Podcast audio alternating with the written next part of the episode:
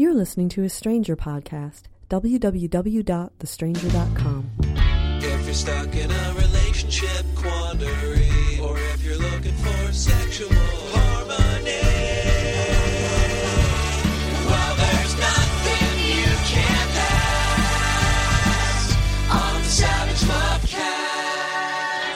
Lovecast. So last night I checked into the Peabody Hotel in downtown Memphis, Alabama. Memphis, where is Memphis? Memphis, Nevada. Where the fuck is Memphis? Tennessee. Memphis, Tennessee, where I'm going to be appearing at Rhodes College this week and doing a Q&A, and MTV is going to be filming it, and I'm on the road, which means I'm not with the Tech Savvy At Risk Youth right now. They are in one place and I am in another, and it's really weird to record the podcast all by myself without somebody in the room uh, rolling their eyes and making faces and giving me the "all right, already, hurry up, shut up" sign. Uh, so I've invited Lucy Hello. to join me. Uh, Lucy is working on uh, Savage U, which is the show I'm filming for MTV. Uh, I wish I was out there in the streets getting arrested with the revolutionaries. I'm with the 99%. I sent 20 dozen donuts to the Oh, uh, really? folks occupying Westlake, which is where the occupation is happening in Seattle. Uh, and I'm 100% on your side, even though after checking into the Peabody, I kind of feel like I'm in the 1%. Will you describe the room that they put me in? Um, it is a cave. It terrifies me. Um, Dan has two floors. I am in a duplex. Yeah, a duplex for With real. a, a, a living room with a, with a two story, huge it's like a tall cathedral. windows. Yeah, cathedral ceiling thing. Have you ever seen the movie Rebecca, the Hitchcock movie? It's like Manderley. The, the, my if my hotel room would look perfect if it was on fire. If the curtains were burning, I can make that happen. could you? Yeah. Lucy makes things happen for me. That's her job. Just give give the give the folks out there your job description. My job description? Well, I'm key PA, but technically I'm your assistant. So I make sure you're fed and smiling and clean. you get me groceries. Yes. You do my laundry. Yes. And you don't fuck me. yes. So basically, you're my wife. Yes. We're gonna rely on the wife cliche. Uh, it's really nice for you to sit in on the podcast. oh, I'm delighted to. Uh, because otherwise I'd be all alone, and I'd be so doing weird. your laundry. and you'd be doing. My, well, you can do my laundry after we record the podcast. No, I know. That would be nice. after, as soon as we're done, I'm going to hand you a big bag of dirty underwear. Uh, so you up for answering some questions? Yeah. Have you ever listened to the podcast? Be honest. No. Okay, well you're in for it because really? I lined up some questions. You know, I thought after you agreed to do it that it, maybe we should take it easy and answer some No. softballs. But we're all over the place. We've got some scalding, skid marking questions for you. I hope you're uh, braced for this, Pumped. but just not by me because you're my wife. Your calls after this. This episode is brought to you by adamandeve.com, where you can find over 18,000 adult entertainment products for every lifestyle. To receive 50% off most any item, plus three adult DVDs, plus an extra gift, plus free shipping, visit adamandeve.com and enter SAVAGE at checkout. Um, hi, Dan. Um, I'm a 17 year old uh, gay female.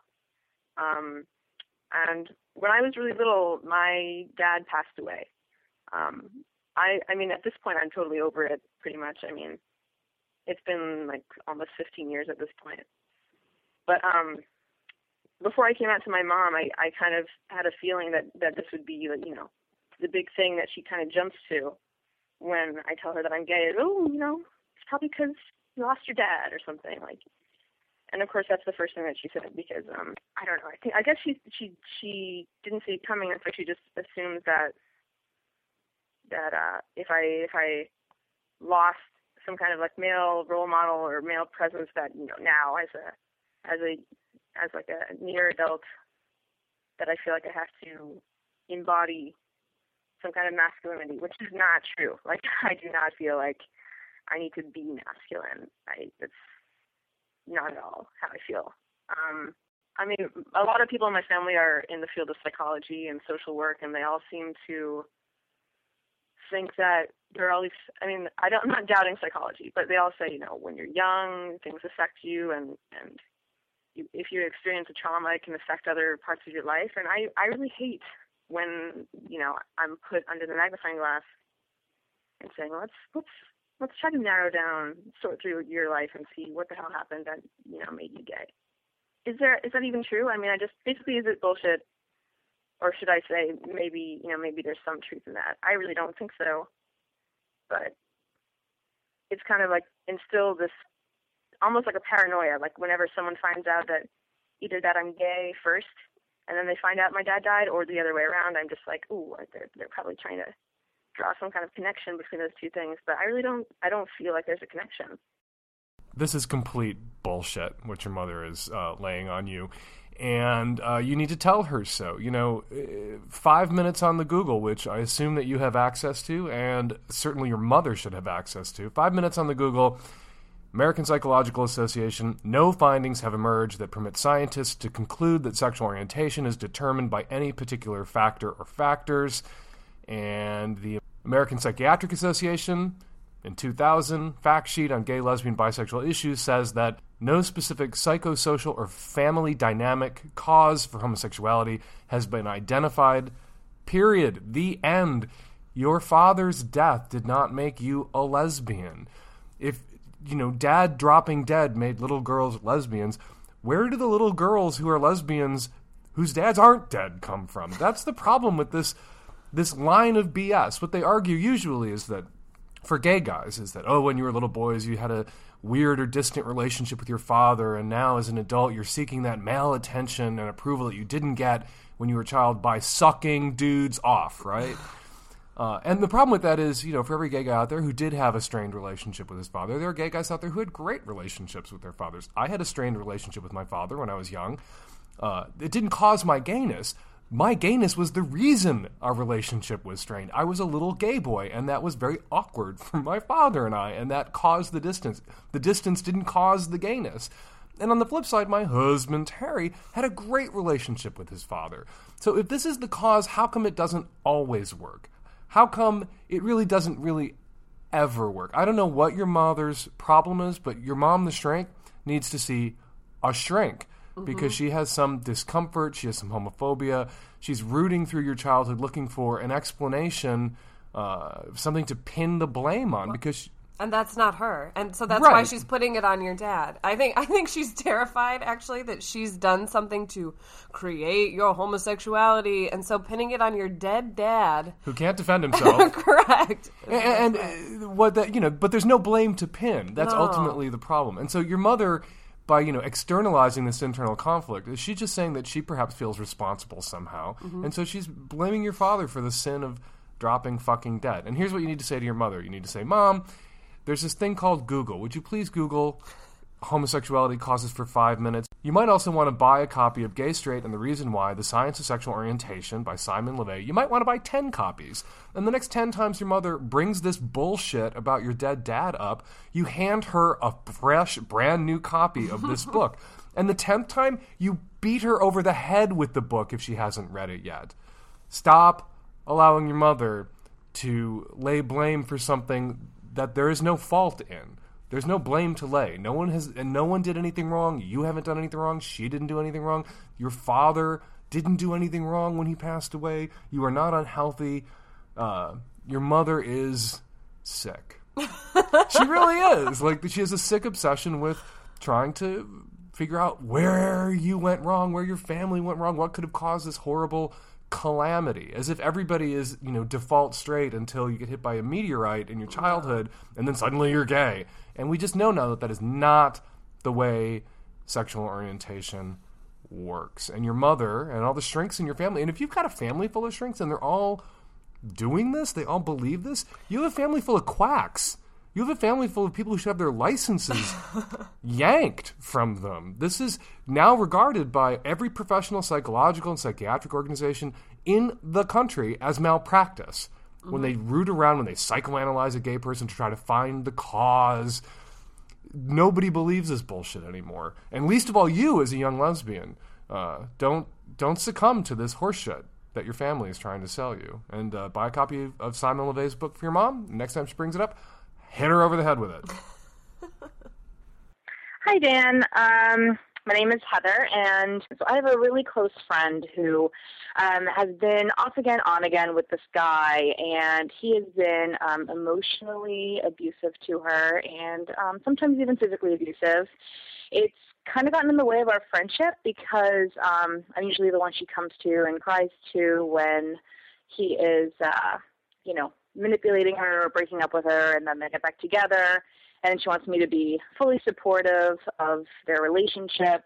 Um, so I've kind of, when things aren't going well, I'm sorry, when things are going well with them, I kind of pu- tend to pull away, kind of consciously and subconsciously. Um, and she's noticed that and kind of come down on me for being a bad friend, for not being there um, when they're together. And so I guess my question is, you know, what is the right thing to do? Do I just support her through her crappy relationship um, decisions? What do you, uh, I guess I, I would wonder what what do you do in your personal life, or maybe you just don't have friends that make horrible decisions about relationships. So what happens when you give really good advice and uh, your friend is like glutton for punishment? Do you just stand by them and roll your eyes, or you know, some safe distance, or you know, is it just none of your damn business? So forget about it. I don't know. I need your help. Okay, Lucy, you were kind of rolling your eyes and make pulling faces. What was that about? Oh, Heather, I was your friend in college. You I'm were? so sorry.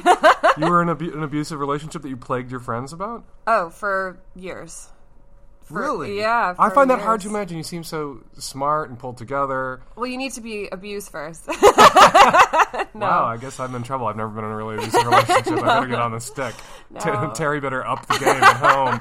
Um, so what helped you get out of it? I mean, did you have friends that you went to and just poured your heart out to over and over again until they were sick of hearing about Oh it? Oh yeah, their little eyes would go blank, and I'd say, "Oh, listen to this," and it would be an all day, every day, play by play of me and the boyfriend. Da, da, da, Oh my god! And when did you realize it just that he wasn't worth the drama? What helped you get out of it? Oh. What helped me get out? Well, I had to. Uh, basically, your friend doesn't want your advice. Nothing you say will make her change. Nothing you say will make her break up with this guy. She needs to wake up and just realize it. And that's what happened to me. I woke up one day, looked at this guy, and thought, "Oh, fuck you!" like so done with it. So what do you what do you what do you think a friend's responsibility in that situation is when the you know you watch somebody somebody you like someone you want to be supportive of stick their fucking hand on the scalding hot stove over and over and mm-hmm. over again. How long are you required to stand there with the Bactine and the uh, and the band-aids going, "Oh, I'm so sorry," before you say, "Stop fucking putting your hand on that goddamn stove and expecting it not to I burn." know. Well, I feel like I w- nobody ever really said that to me. Would it have helped? and I feel like? I, and I feel like I was I was babied a lot, and even we had a lot of the same friends, so it was like, oh, it's it'll be okay, it'll be okay. And I feel like you need to say it. say what? say, get away from this dude. You're he's bad news. He's bad news for me listening to it. He's bad news for you. It's It not going to get stop. better. Nope. And I think you have a right to say to your friend when she says, You're not being supportive enough of my like shitty abusive relationship. No. You can say, I'm not going to support this. I'm not going to support you in this because it, this is a mistake and he's an asshole and I'm done with the drama. And Mm-hmm. I think I think it helps. And I've been in situations like this with friends who had similar drama where I've just said, You know what I think. We've talked about this before. I'm done. This is no longer a topic of discussion. You can predict what I'm going to say right now. I'm going to say, dump this motherfucker already. He's bad news. He's a piece of shit. And that if you don't dump him, you are choosing this. And and I'm not talking about people who are in like who are psychologically been manipulated into like horrifying like decades of abuse style relationships where there's no way out and they're Mm-hmm. isolated. I don't think you should isolate your friend. I think you should continue to see her because that's one of the ways a real abuser ultimately wins is when they the the person they're abusing, the victim they've picked off, doesn't have friends they can go to, doesn't have anyone they can rely on. You should keep those lines of communication open. You should tell your friend, always going to be there for you when you're ready to break up with him. I am I am there with the box. Oh, I will help you pack your shit. In the meantime, let's go to the movies. Let's have dinner. Let's talk about something else. Let's meet a new boy. Let's meet some new boys. But every time she brings him up, you should just look at her and go, break up with him. Break up with him. Break Yep. up with him. Break Yep. up with him. He's a piece of shit. Break up with him. You're a fool. He's a piece of shit. Break up with him. Don't be a fool. And I'm not going to listen to this bullshit Mm-hmm. No, anymore. support your friend. Don't support the relationship. Good distinction. Yeah. And you speak from experience. So did, did you ever I say do. to your friends when you got out of this, why didn't you tell me to break up with this motherfucker? What did they say? I don't. I think they just either they didn't think it was as bad as it was, or they just knew that I had gone sort of blank and that there wasn't anything that they could do. So it was like we might as well all just smile and go along with it. So I love you, friends, but I wish we could turn back time. Uh, have you been in a relationship since this one ended? Because you're relatively young. Uh, no, No? but it wasn't that that long ago either. Are you taking a, a, a break from Dick? And their, dicks Not and from dicks? Dick. I not from Dick, but from Dicks. Yeah. Looking to spice things up in the bedroom? Fantasizing about surprising your lover with an adventurous new toy or adult movie? Well, here's an offer you won't be able to resist. Go to adamandeve.com for a limited time only. You'll get 50% off just about any item. And that's not all, there's more. You'll also receive three free adult DVDs, plus a free extra gift, plus free shipping on your entire order. Check out adamandeve.com today for this special offer. That's adamandeve.com and enter SAVAGE at checkout. Hi, Dan. I'm a 27 year old straight female in a wonderful, loving relationship um, with a very manly, very alpha male type of guy. Um, and we have a beautiful relationship, wonderful, wonderful sex life. Except that um, very rarely, but uh, you know, maybe like once or twice a month, he'll have trouble getting or staying hard. Um, and it isn't a really big deal. Um, it doesn't happen so often that I find it frustrating. You know, I usually say it's okay, baby. We can just cuddle. We can just hold each other. It's fine.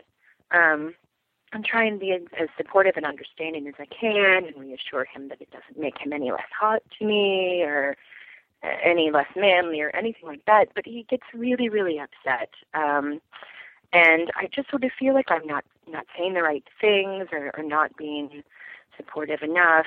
Um, and he usually counters with that, you know, you don't you don't know, you don't know what it's like, and I don't know what it's like um, to have a dick and it not work when you want it to. It must be super frustrating. Um, but I I just want to be supportive and, and help him and I don't know if there's a magical phrase guys need to hear that isn't in my repertoire. Um, tell him I love him. I, I, you know, again, this isn't so so frequent, but it's a big problem. But he just gets so very upset, um, and it must be insanely frustrating.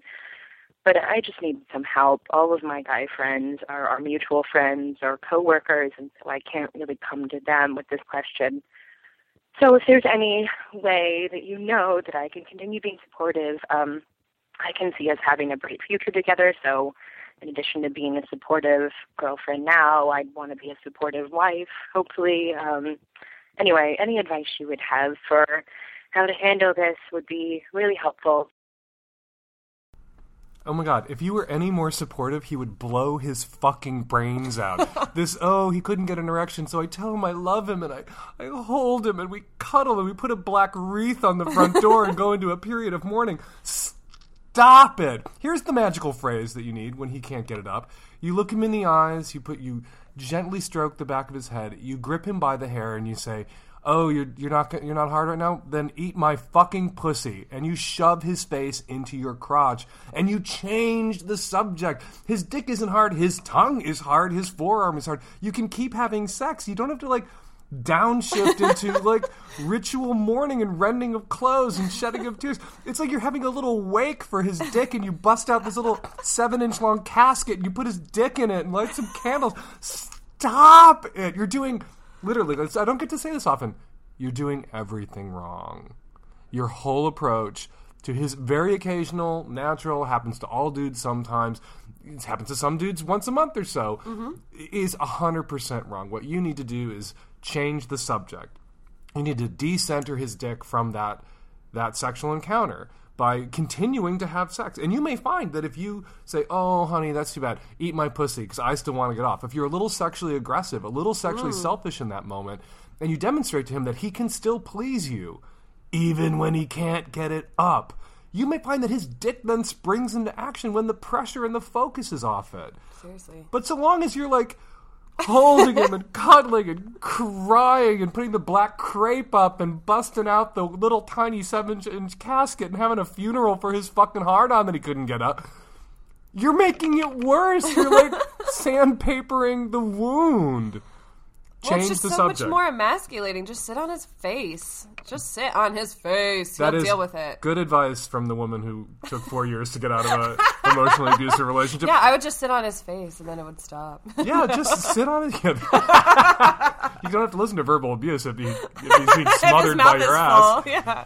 You're like, yeah, there is no magical phrase. You, you know, there's no. All you can say is, literally, it doesn't matter by changing the sexual subject. And any you know dudes out there, as a dick having dude myself, this happens to all of us. And at those moments, you don't like get spun up. You don't act like a big fucking baby whose toy truck got taken away from him. You say, "Well, obviously we're not. It's not going to be done with my dick tonight, but I still want to get you off. Let's still have fun. Let's still like Yeah. be intimate and be physical together. And I'm going to like finger bang the shit out of you. I'm going to eat you. I'm going to like get you off. And I, and I'm not saying this because oh, if you like do this, then magically your erection will come back. But No. so often when you do that, when you say, "All right, my dick's out of the game," your fucking erection comes back because the, the problem is that you're stressing and worrying about it. And dear caller, you're adding to his stress and you're adding to his worry by treating every incident, every time he can't get it up, as a failed sex act that has to be grieved. I'm That's gonna hold true. you. We're gonna cry. I need Well, a then magical you phrase. anticipate that moment and you get. I would feel like you would get more nervous. Like, oh God, are we going to have to have the cuddle night again? Oh my god, it would be horrible.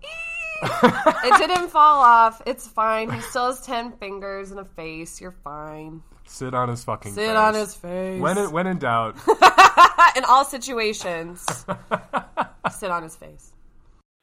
Hey Dan, uh, I love your shit. You're gorgeous. Um, my name is Andy. I'm a uh, college student straight.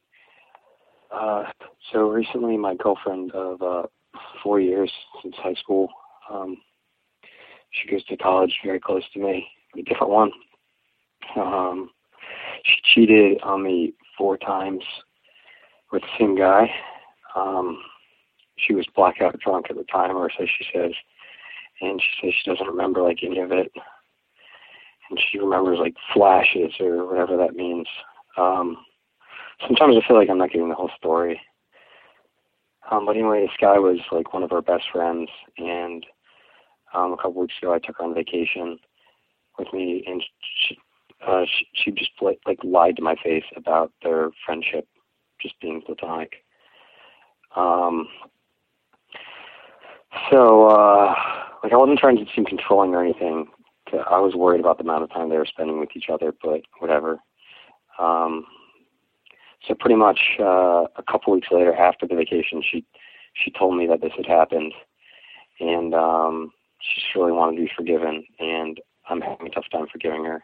I'm getting a lot of things from different people telling me, you know, to break up with her, or telling me to like find another girl to make her jealous.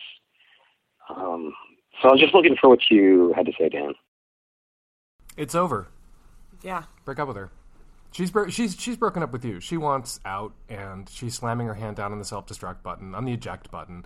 Uh, she doesn't have the courage or the decency to end it herself, so she's fucking other dudes and drinking if that's what it takes to give herself the license to do it, and then telling you about it. Uh, and it's it's it's fucking over. Uh, just uh, lean back and ask yourself: How many people do you know? How many adult people, people over thirty, married, settled, are with their high school sweethearts? Are with people that they dated in high school? And the answer is zero, or it approaches Yeah. zero. Um, you're both in college. If you don't dump her, it's going to get worse. She's going to escalate the bad behavior until she forces your hand because what she wants is out. Well, and she'll lie bigger, and she's telling you what she's doing, so she doesn't have to feel guilty. And then, so it's like she erases it clean, and then she goes and does it again, Right, and then and- you feel the guilt and the shame, and erases bad. it clean and then blames Budweiser. Oh, Yeah. if it wasn't for the beer, you know, I love you. I'm 100% faithful until I dip my big toe in Budweiser, Yeah. and then uh, there's not a dude in North America I won't fuck the shit out of, but it's beer's fault. Oh, it's blackout drunk. Bullshit. She got drunk, perhaps even blackout drunk, uh, so that she could bang a dude. bang a dude who ain't her high school sweetheart. Yeah. And I, I, I don't mean to be cruel. Like you sound, you know, especially to a guy who has offered to suck my dick. uh, I particularly don't like to be cruel to them. I just really want you to wake up and smell the over, Yeah, move on. You'll find a nice new girl.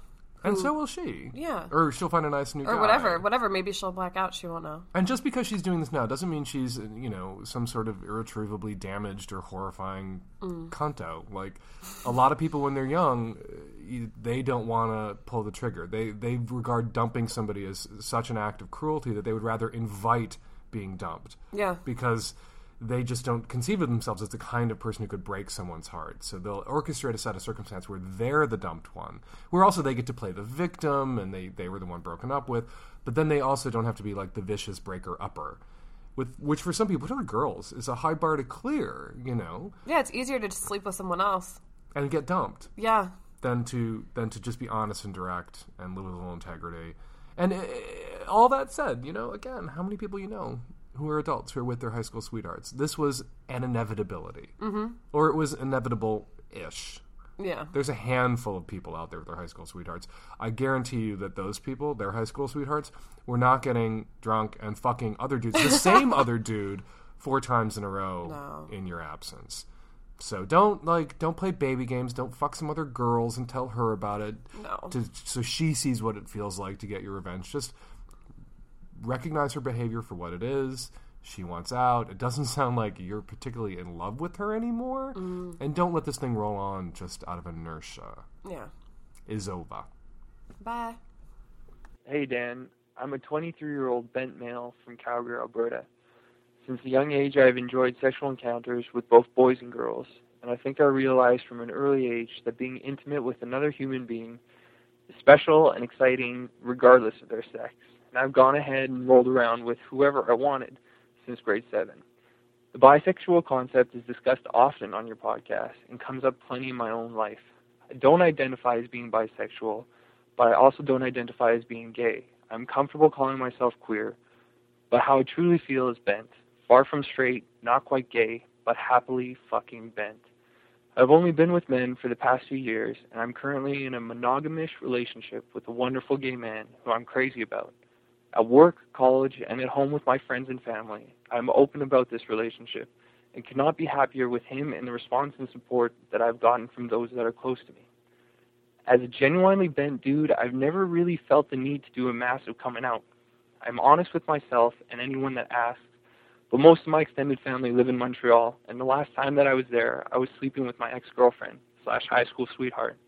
I've never felt the need to get on the phone and tell my aunts and uncles I'm with a man now, but may not be with just men for the rest of my life. When I first told my parents that I was bent, my father was super supportive, but my mother was, well, she still struggles with the idea that I'm not simply gay. My boyfriend and I spend plenty of time and nights both at his and my parents' homes. But this weekend, my mother's sister is coming into town, and she has asked me not to have him over while she is here. My aunt and I have a good relationship, and I plan on being honest with her the first time that she asks about my love life.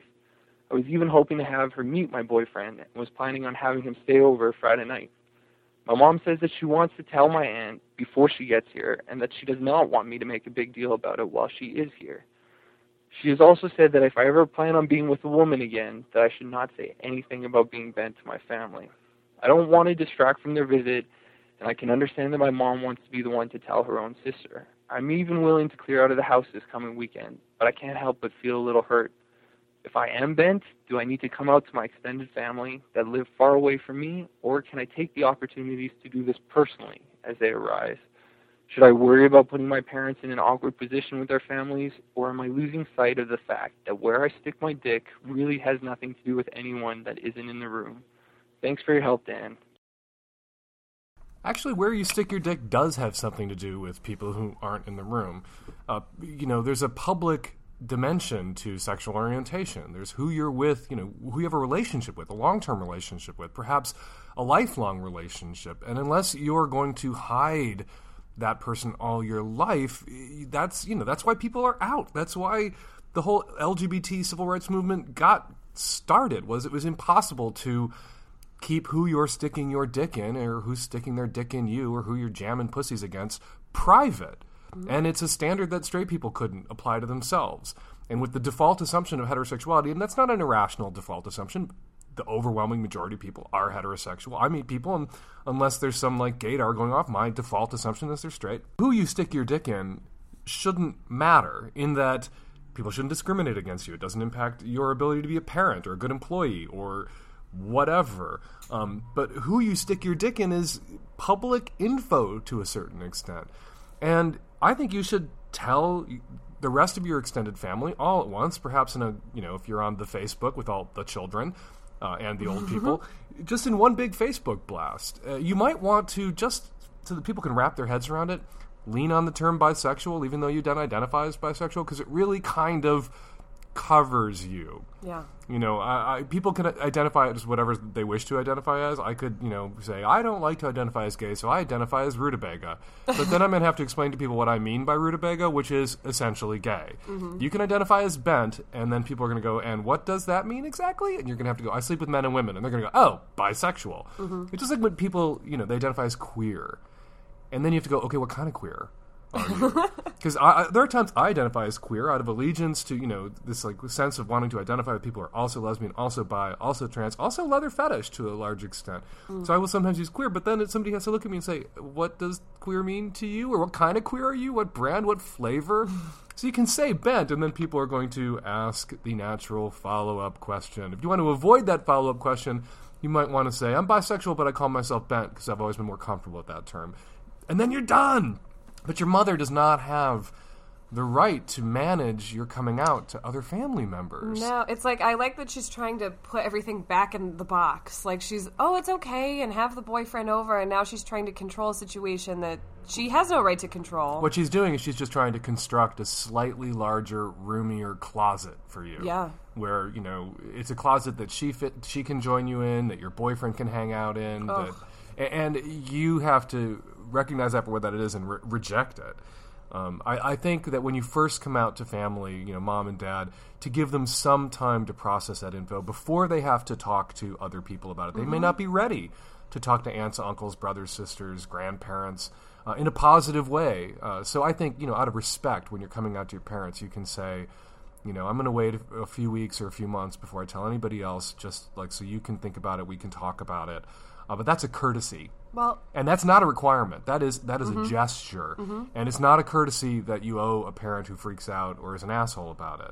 Um, and at a certain point, you need to say to your, you know, you need to withdraw that courtesy, um, so that you don't get, you don't wake up one day just in a much larger closet with your parents living there with you. Nobody wants to live in the closet, and nobody wants to live in the closet with mom and dad.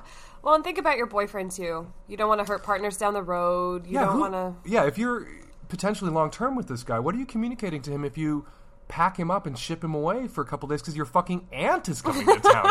You're boning this boy in, you know, in his parents' house. He's boning you in your parents' house, and suddenly you've got to go like full on 1950s style homo on We're him. roommates. Yeah, we're roommates, and you know, in fact, we're roommates, and he's not here right now. I have he's my imaginary roommate. I can't sodomize him; he doesn't exist. Bullshit. Be a grown up. Be a bent grown up.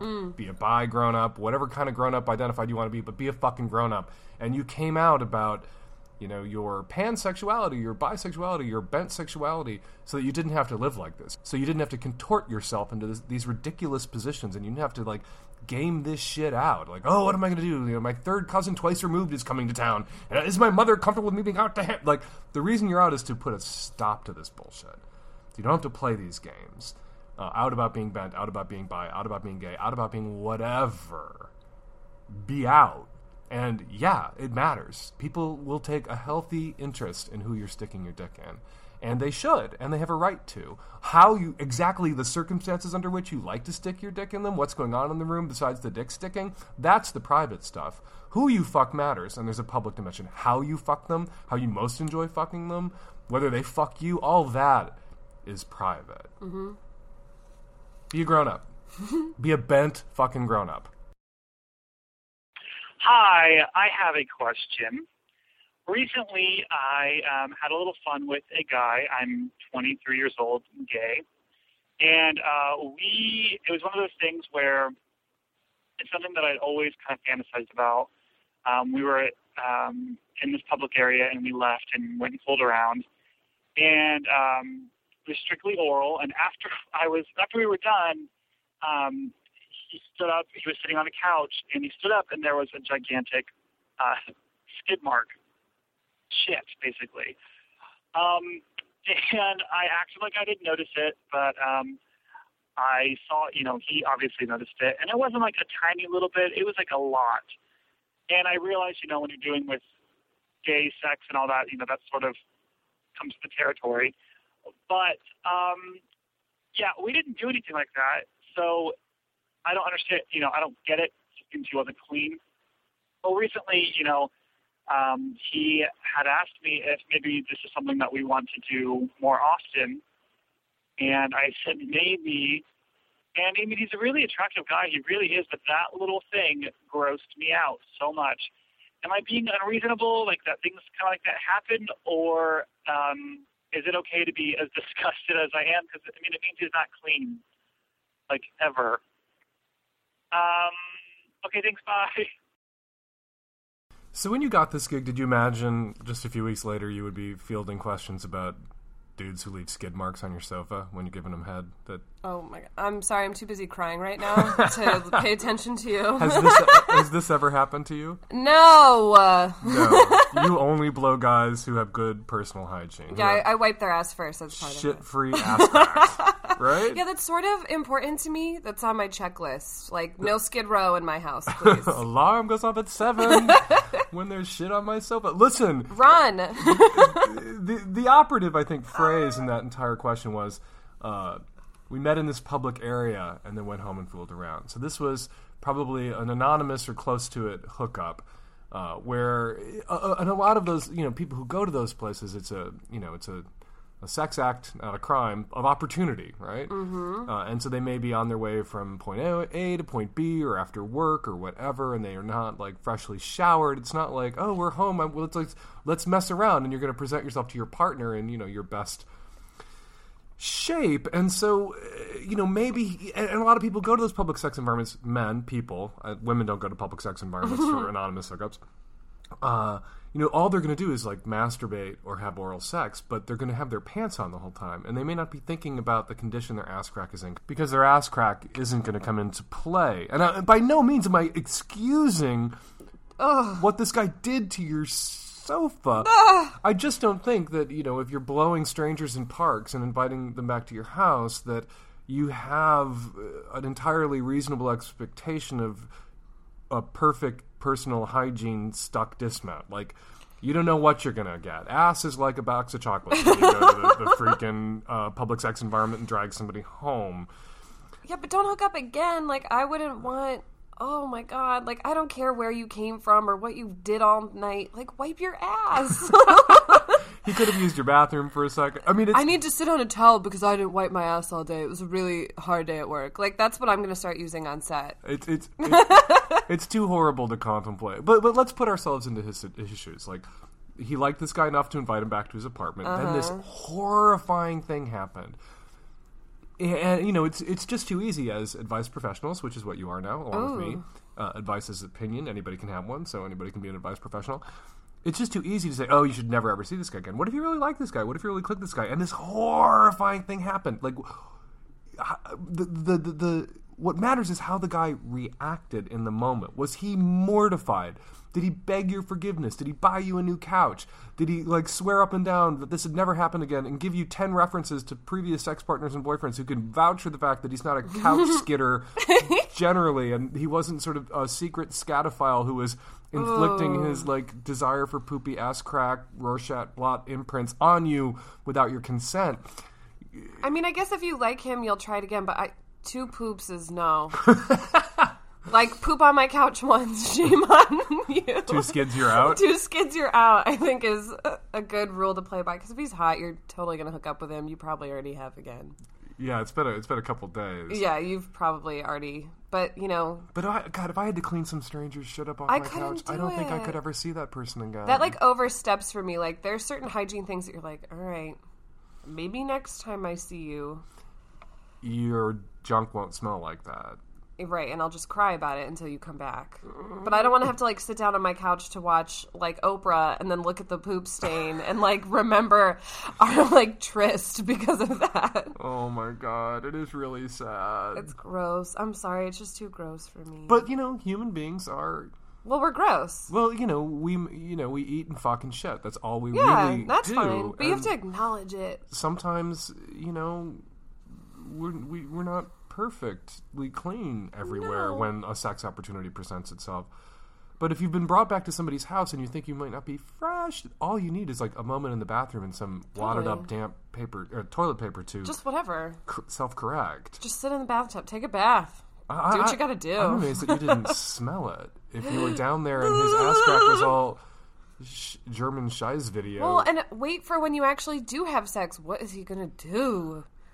Ugh. Well, now I think he has to hook up with him again just so he can call Just us back tell and us, tell yeah, us. tell us what happened. Yeah, we want to know what happens next time. You'll come in, you know, you'll excuse yourself for a moment. You'll come in and he'll be writing on the wall with a turd like a three-year-old, Oh like a toddler in a crib. Uh, well, good luck with. I guess we we're all over the map on that one. Yeah. Although I have to say, you know, it's it's a podcast. You can't see uh, Lucy right now, but her arms are folded over her chest, and she's rocking back and forth in the chair. She's so trumpet. You look like that poor guy who couldn't get it up, whose girlfriend ha- has a funeral for his. I'm dick. in victim pose. like, oh, help me, help me. Hi, Dan. I'm 21 years old, female. Just came out as bisexual like two days ago. Woo! Um, I have a question about etiquette in a non-monogamous relationship. I've been dating this guy for about nine months now. It is my first relationship, also my first BDSM relationship. He is about 12 years older than me. Went through a long period of serial monogamy, and I'm really his first non-monogamous relationship. Um, I've had some problems with him a few months ago. Um, he told me that he doesn't have any intentions to tell people that he's dating who he would, you know, be considering for a long-term relationship that I exist because he doesn't want to. He thinks that bringing that up would ruin his chances if a woman wasn't into um, non-monogamy if he brought it up right away. And we got over that. We discussed it. I decided to stay with him, and I understand that it was partially because of the kinky stuff. Because I don't exactly live in a big city, and there aren't a lot of options, especially for people who are willing to dominate me. And even though I am a switch, I don't want to be dom- I don't want to be the dominant one all the time. Anyway, um, this weekend he had a friend come in from out of town, and I knew that they were going to sleep together. I was perfectly fine with it. I gave him the go ahead. Um, I called him tonight to set up, you know, like a date or an evening for us. And he told me that this woman was HIV positive and they used condoms, but they only had anal sex. And I understand that the risk is low, but he did say, I wasn't sure I was going to tell you or if I had to tell you. And I don't know, that just kind of raised a red flag for me. And I do have friends who have been who have been polyamorous for years and they've told me like you know you should you should probably move on because he doesn't sound like he knows what he wants or he sounds like he does know what he want what he wants but he's not going to re- respect you he'll completely throw you under the bus to get to it. And I, I thought it through, and it wasn't so much that he slept with someone who was, who was positive as I called him about something completely unrelated. And she left a couple of she left town a couple of days ago and that's when he told me and he told me over the phone during a conversation that I initiated. I, it's just and he did say you know you don't have to sleep with me until I get tested again but it's it's just the fact that he considered not telling me at all and then he only told me when I called him so should I just should I just wrap this up should I explain to him that that's not how you, you do non-monogamy. You don't, you know, consider not telling your regular sexual partner that you slept with someone who has something you could possibly transmit to them. And also the whole, for all I know, the woman that he slept with and who he said he might start dating um, doesn't even know that I exist because he doesn't like telling people that I exist. Listen to your friends. Listen to your friends who know something about non-monogamy. This is uh, this is bullshit. Um, from the not telling other women about you to the assuming uh, a degree of a small degree of risk. You know, if he used condoms, if it was just anal, uh, just anal, and he used condoms, you know, the odds of him acquiring HIV from a partner, a female partner, that way are vanishingly small, but they do exist. And one of the things that makes an open relationship go is honesty, disclosure, trust, Mhm. checking in with each other, mutual consent to other partners, uh, uh, and the risks that other partners may present, uh, whether you're talking disease risks or social risks or emotionally, you know, other sexual contacts feel emotionally risky. All that has to be disclosed and discussed. And if he's lying to you really on every front, uh, and about things as important as disease, HIV, what else is he lying to you about? Uh, is he lying to you about whether they used condoms? Is he lying to you about exactly how risky the circumstance was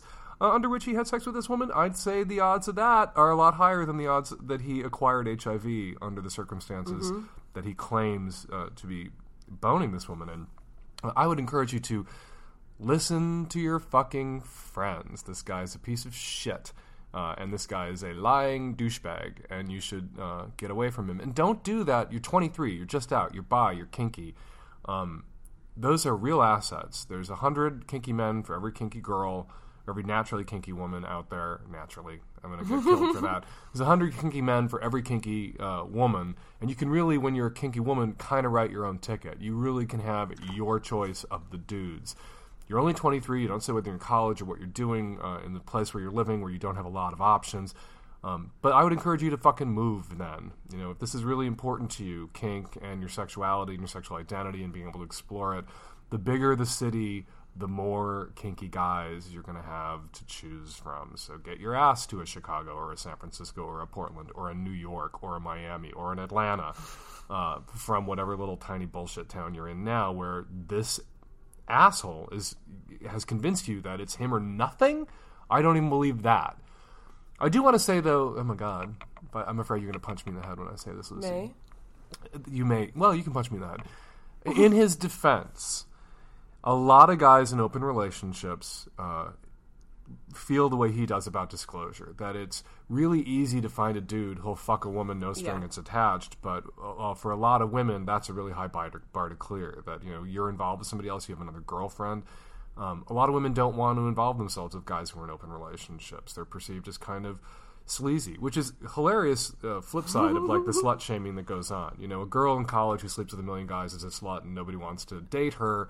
Uh, whereas a, you know a guy who sleeps with a lot of women in college is a stud, and everybody admires. Right. And then when you get in long term relationships and a little older in life.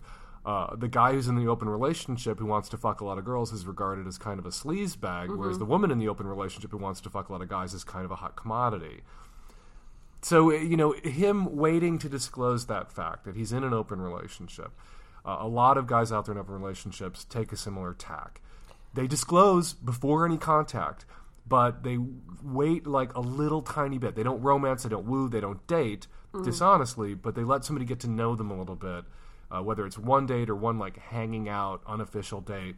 Uh, so that the you know woman can see he's not like a sex pervert or a monster or an asshole before he says, "Well, I'm in an open relationship and it's fine with my partner. I think any woman out there who hears that needs to say, okay, great. I'd like to meet your partner. I'd Yeah. like to talk to her on the phone for a second so I know that you're not lying to well, me. and I get that. I just don't like when she says he doesn't even acknowledge my existence. Like that to me. So it's like, does he admit that he knows you? like, Does he pass you on the street Like, oh my god, don't nodding? look at her, run! Like that's what bothers me. I understand it might be harder for in guys in open run. relationships. Yeah, And a lot of those guys, you know. I don't like that though either. I just, I don't know. Well, you the- know, I don't. I know you don't like open relationships? No, I don't like having to sort of white lie at Yeah. first. That's what I don't like. No, it's not. But but the white lie, I, I didn't. I don't approve either. You know, I'm an open relationship or monogamish. I don't like to say open relationship, Mhm. and it just it goes by honesty and it goes. Mhm. That that's the gas that makes it go. But I hear from you know guys who negotiated, you know, initiated uh, a conversation about uh, you know non-monogamy or monogamish. I mean, and a slightly open relationship, and it was very fraught and. They finally like came to a place where you know, as a couple, they felt really safe doing it, and she didn't hadn't reconciled herself to it, but was kind of excited about it, and Oh. you know her her horizons had expanded sexually. And even though the guy's the one who initiated this conversation, ultimately the opening of the relationship, he's not getting to have sex with anybody else, and she's fucking a million guys because it's easy for her yeah. because guys are pigs, Yep. and it's harder for him because women are a little more, rightfully so, hesitant, Mhm. reticent, uh, just on the you know sexual violence front, and guys are lying Oh, testosterone so douchebag front. Like Yep. a woman is going to require a little more vetting than a dude is going to require, and so that a guy in an open relationship wants to like roll that detail out with a little more finesse, a little more s- slowly than a girl might feel comfortable rolling that detail Yeah. out, I can understand that. I get that. but this isn't a situation where I think that that's the issue. I think he's lying to everyone about everything. like he just doesn't seem like a good guy. Run, run, run away. and listen to your fucking friends. Like, why are you calling me? If all your friends, some of whom are successful open relationships, are telling you, "Oh, this guy's a piece of shit," go. And you're 23. You'll get laid again. There are a million kinky guys out there who are dying to meet you. well, If and you- girls. She's bisexual. Oh right, and girls. Oh my god, I'm gonna get called biphobic for that. Holy crap! Yeah, Why? but guys, because they're always calling me biphobic. Oh. do you think I'm biphobic? No. Thank you. You're welcome. Some people do. I'm shocked. Yeah. You know, I'm only biphobic of bisexuals who claim I'm biphobic. I'm, I'm scared we need to come people. up with a term for that. Hey Dan, um, I wasn't really sure if you would be able to answer this question, but I thought maybe some of your listeners would have some would have some advice for me. Um, a buddy of mine is getting married, and I'm in the wedding party, so I'm part of the bachelor party planning people. So we live in a remote part of Missouri, and we found that getting a stripper carted to our small town uh, would cost over twice as much as the budget of the party because we're all poor college students, so we don't have a whole lot to throw around. Um, so we just thought we were going to have a party without a stripper, not a big deal. But recently, we actually had a friend of a friend say that she has been wanting to get into stripping and would be willing to strip for us for obviously a much cheaper price. So, my question and my concern is that obviously she hasn't done this before, and us being fairly young, uh, I'm honestly pretty sure that not a lot of us have been stripped for before. So I guess my question would be what is the proper etiquette when you have a private stripper? Like, are we supposed to actively cheer and yell? Are we supposed to sit there and stoically watch her take off her clothes for money? I don't really know. Um, basically, I'm just wanting to facilitate her trying out her interests and, you know, not scare her away or terrify her from this is a job or whatever. I don't know. I think the proper etiquette when you uh, are in a strip club, at least the strip clubs I've gone to where I've observed straight men watching a stripper, is that you know cheer, scream, yell, whatever. I think uh, the the, the crucial thing is to just die a little inside because that seems to be what's going on often in those places because a lot of them seem to be driven by shame and self-loathing. Uh, before I get to your, you know, before we get to an answer, I want to wish congratulations to Will and Ashley, who I ran into here at the Peabody Hotel in Memphis, who got married. And we walked into the teeth of a wedding here yesterday when oh we checked my in. god! There was like some big, mega, everybody there were in two tuxedos weddings. weddings. Two weddings? I think there were two. Oh my god, straight people flaunting it, shoving it down everyone's throats. Now we know who that, that guy, the groom. I, I ran into the groom on the elevator. I know what he sticks his dick in. right? Because he made a big public fuss out of his wedding. So I knew he was rubbing my nose in it, shoving it down my throat that he's straight. Well, God bless him. That's a callback to, of course, Bent from earlier. Yes. Bent by dude is like, oh, nobody needs to know. Well, people will infer. Well, straight people will You're sing from the rooftop. they have big parties where everybody looks and goes, "That's what he sticks his dick in." Oh the one in the white dress. That's what I'm gonna call mine. Stick your dick in it party for my wedding. Great. Uh, so, but congratulations to Will and Ashley, who weren't the bride and groom at the vulgar wedding parties here at the Peabody Hotel, but I ran into them in the lobby, and uh, they told me that um, they credit me. Uh, they follow my advice in all things sexually, and it's uh, made their relationship the Hmm. awesome. I'll have to talk to you next time I have a boyfriend. Then I guess. I, I will, I will help you next time you have a boyfriend. But to, but to this question, it's really good that you're here, Lucy, because before you took this gig, I- you were a stripper. Right when I was 12, I started stripping to finance my Hot Topic bracelet collection. Um, it was a hard life. it's a hard knock life for you. and now, ten years later, You do my now. Ten years later, you wash my underwear out in your sink. My delicate frilly underthings. I'm growing as a woman every day. Well, you really don't start to grow as a woman until a gay guy hands you a bag of his dirty underwear in a hallway in a hotel. Um, listen, no skid marks though, right? Correct. Thank you. I can vouch for that. Ew. Did you really, I smell them Did you really and dig I through open my? them. Oh, no, stop! I'm kidding. I'm kidding. I saw them online, guys. I think this is a bad idea. Having a stripper who's a friend of a friend, because one of the things strippers, I think, require is a little distance between them and the clients, emotionally, socially, physically, often. Mhm. Uh, you know, and honestly, Lucy has never stripped.